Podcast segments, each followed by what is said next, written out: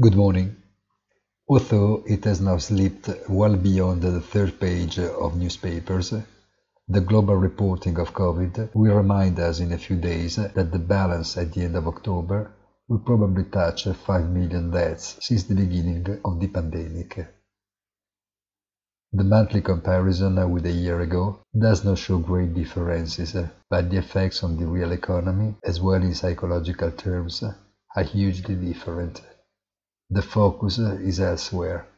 After the exploit of Tesla, thanks to the mega order of the car rental company Hertz, which in reality should raise more doubts than enthusiasm, it is always the corporate earnings season to mark time of indexes that are updating day after day new all-time highs. Yesterday, it was up to Microsoft to post $20 billion profit in just one single quarter, thanks to the success of cloud computing, while Google doubled sales and increased profits by almost 70%. But these are only the most impressive examples of a momentum that actually sees only a few exceptions. Government bonds also recovered, thanks to slightly falling rates, while commodities and energy hold back.